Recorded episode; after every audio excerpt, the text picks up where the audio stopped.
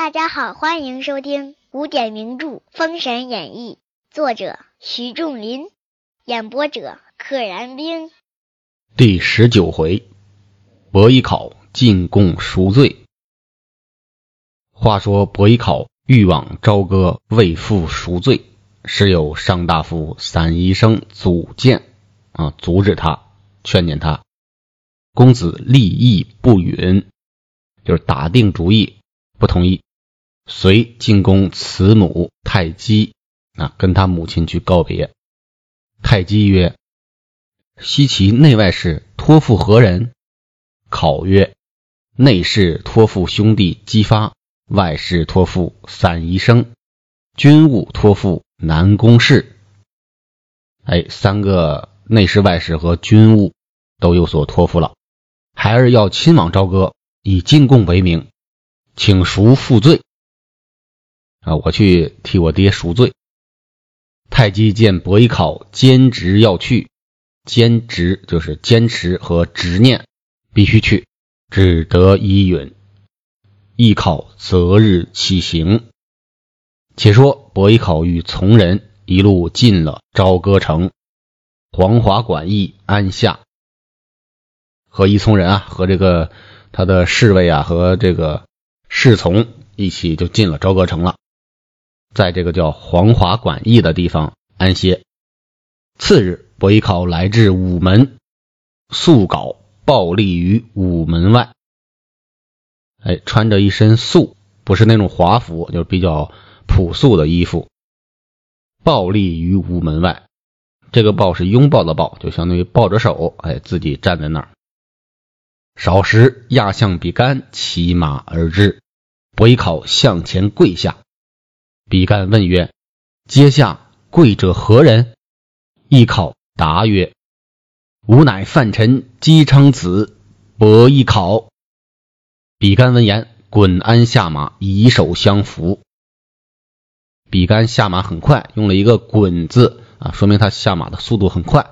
这个咱们前文也说，打仗的时候滚至军前是同样的用法说这个人动作非常快，表明他心里是急切的他不想让伯邑考下跪，他是心疼这个孩子的。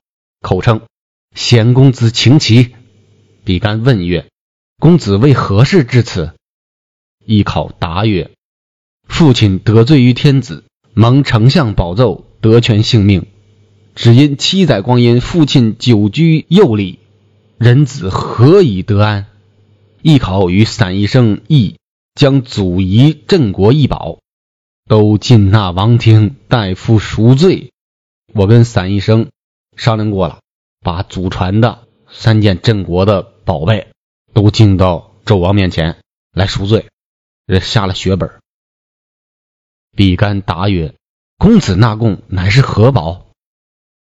邑考曰：是始祖父所遗7箱车、行9毡、白面猿猴、美女10名3个东西，又加了美女10名，这也是投其所好了，知道纣王好色。这7箱车乃轩辕皇帝遗物，若人坐上面，不用推引，欲东则东，欲西则西。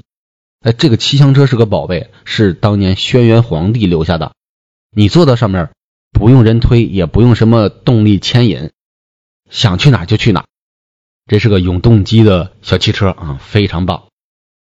行9毡，倘人醉酩酊，卧此毡上，不消10刻即醒。这个更神奇。你要是喝醉了，酩酊大醉，你往这个毡子上毛毯上一躺，一会儿就醒酒了。醒了酒接着喝，这对于喝酒人来说，这是无上的宝贝。白面猿猴善会3000小曲、800大曲，能讴言前之歌，善为掌上之舞。这个有一个白色面庞的猿猴，会唱3000个小曲、800个大的曲子这肯定是一种夸张说法，那时候有没有这么多曲子都不知道一共3800首曲子，能唱呢言前之歌，这个言就是筵席，说白了就在您这个筵席前我专门给你唱歌，给你助兴，让你吃得好喝得好。善为掌上之舞，这是一种比喻的说法。掌上之舞就是指在手掌上跳舞，意思呢就是跳那种特别轻快的、轻盈的、飘逸的舞蹈。比干听罢曰：“此本我替公子转达天听，不负公子来意耳。”啊，我替你上奏，绝对不辜负你这次来的意图。比干往摘星楼候旨。这儿说句题外话，自从这个摘星楼建好之后，纣王就总在摘星楼待着，天天饮宴欢乐，听歌跳舞，为了引所谓妲己口中的那些神仙下凡。比干上楼朝见，奏曰：“臣启奏陛下，西伯侯姬昌子伯邑考纳贡，待复赎罪。”纣王命宣以考上楼。啊，作者写伯邑考这个名字啊，来回变换啊，一会儿是伊考，一会儿是伯邑考，伯邑考应该是他的大名，去掉呢可能是一种爱称，比较熟的人之间称为邑考。邑考肘膝而行，俯伏奏曰，用胳膊肘用膝盖而走，什么就是爬着过来跪着过来了，肘膝而行。范臣子伯邑考朝见。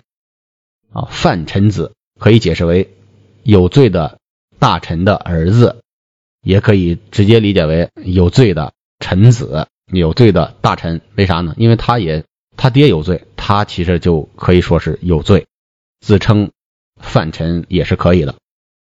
纣王曰：“姬昌罪大五军，今子纳贡为父赎罪，亦可为孝矣。”你替你爹来赎罪，你这种行为呢，可以称为孝道，你比较孝顺，还是比较认可的。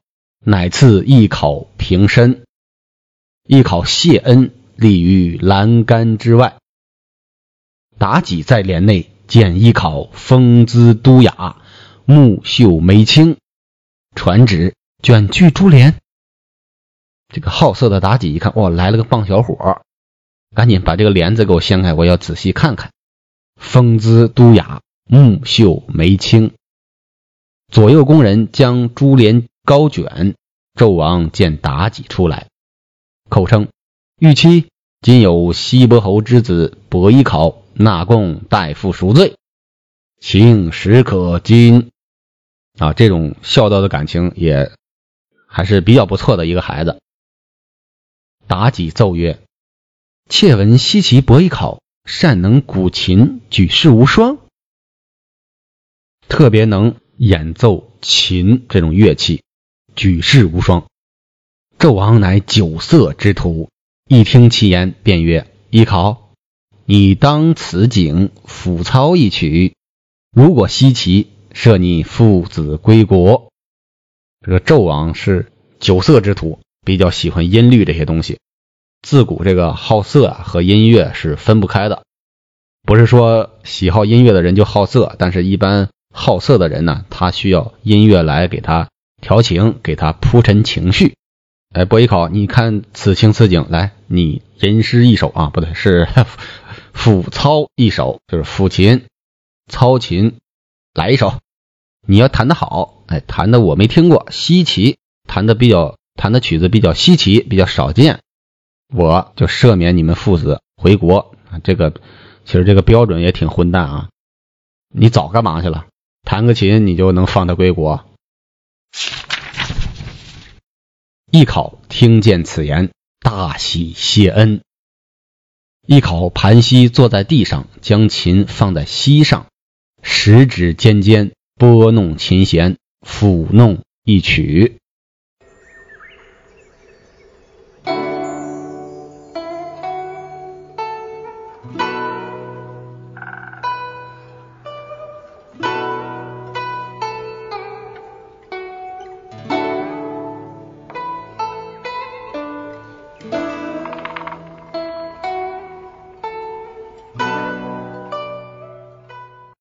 邑考弹至曲中，只见氤氲悠扬，真如夹玉明珠，万壑松涛。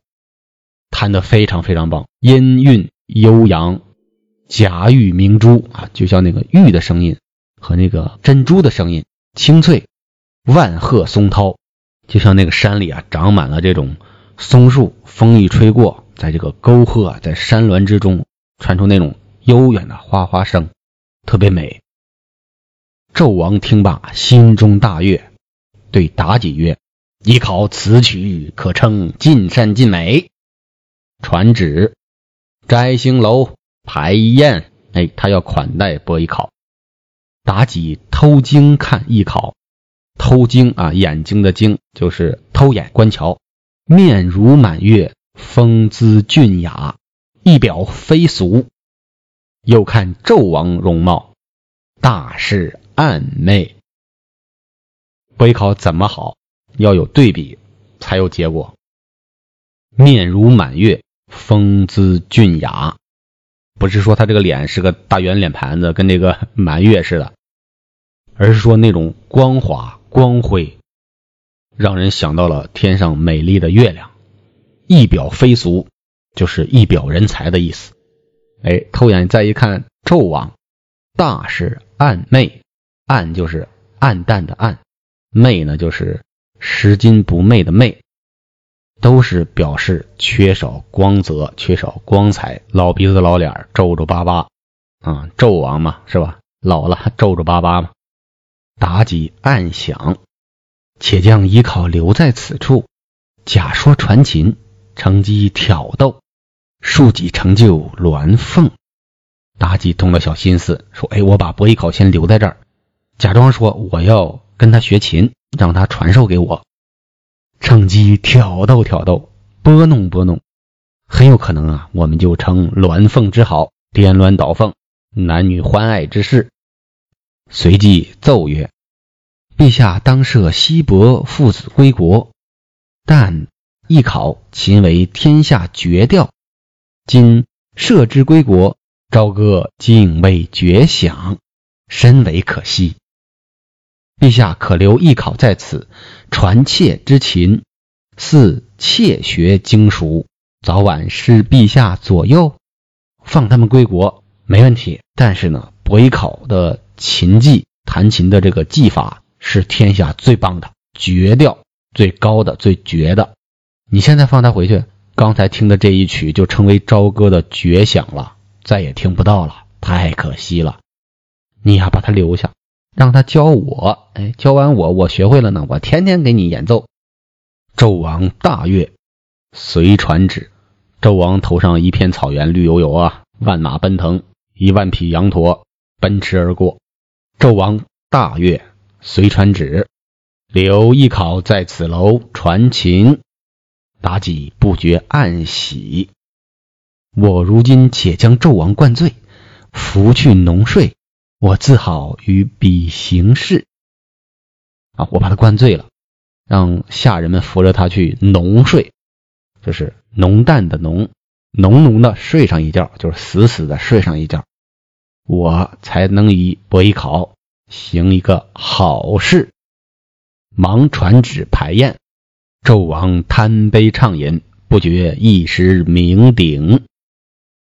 妲己即命左右扶皇上龙榻安寝，方着邑考传琴。邑考将琴拨弄，其音嘹亮，妙不可言。且说妲己贪邑考之姿容，于是左右勾引。大家应该有画面了，伯邑考端坐在那个地方弹琴，妲己呢从背后左边探探头，右边探探头，摸摸手啊，摸摸肘啊，亲亲小脸蛋，就是各种挑逗。邑考乃圣人之子，哪有此意？一心只顾传琴。邑考是直男，而且能坐怀不乱。但是呢，面对着妲己呢，他也不能直接把他推翻在地，然后再踩上一只脚，抽一大嘴巴，只能是继续弹琴。妲己两番三次勾邑考不动，曰：“我居于上，你在于下，所隔疏远，案弦多有错乱，甚为不便。可将你移于上座，我坐你怀内，你拿着我双手拨此弦，不用一刻即熟。妲己看自己的美人计啊没有得逞，然后找了个理由，说的啥呢？啊，我坐在台阶上边，你呢坐在台阶下边，咱俩隔得那么远，我跟你学呢我也学不准，我总按错啊，按弦多有错乱，太不方便了。你呢也坐到上边来，我呢坐在你的怀中，你拿着我的手，教我手把手的教我弹琴，这样呢我马上就能学会了。就把伯邑考吓得魂游万里，破走三千。谁听不出这话来，是吧？这可是死罪的征兆啊。所以魂游万里，破走三千。但怎么办呢？邑考正色奏曰：娘娘直言，时臣万载敬为狗彘之人，况娘娘乃万姓之国母，受天下诸侯之共贺，享交房至尊之时，今日传亲一事，成何体统？就把妲己羞得彻耳通红，无言可对。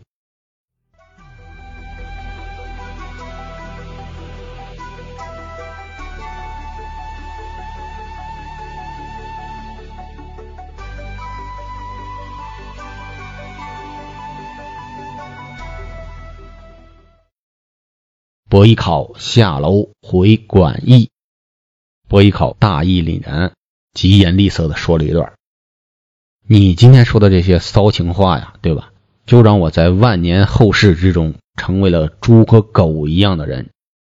狗彘之人，这个彘是一个很难写的字，就指猪，狗彘就是狗猪，你把我就变成猪跟狗了。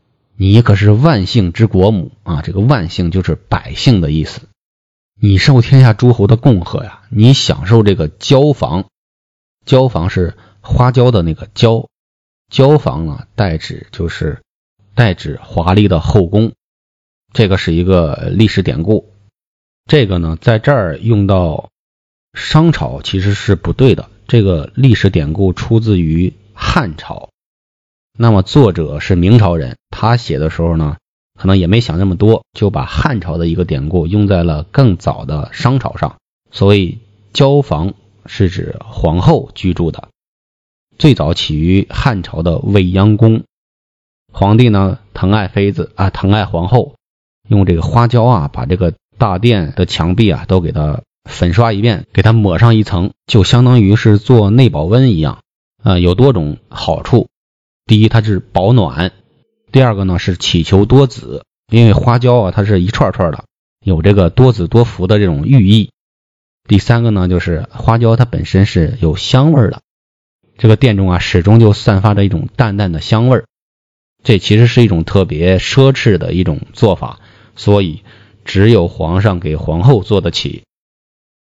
所谓交房就代指所有荣宠之至啊，你妲己享受着这样的荣光，今天我教你弹琴这个事儿，这是什么玩意儿，对吧？你对我做了什么？你个烂人。伯邑考就气呼呼的走了。且说妲己深恨，这等匹夫，轻人如此，管教你粉身碎骨，方消无恨。你轻贱我到了如此的地步，你个匹夫，我让你粉身碎骨，方解我心头之恨呐！这肯定是咬着后槽牙说的，只得陪纣王安寝。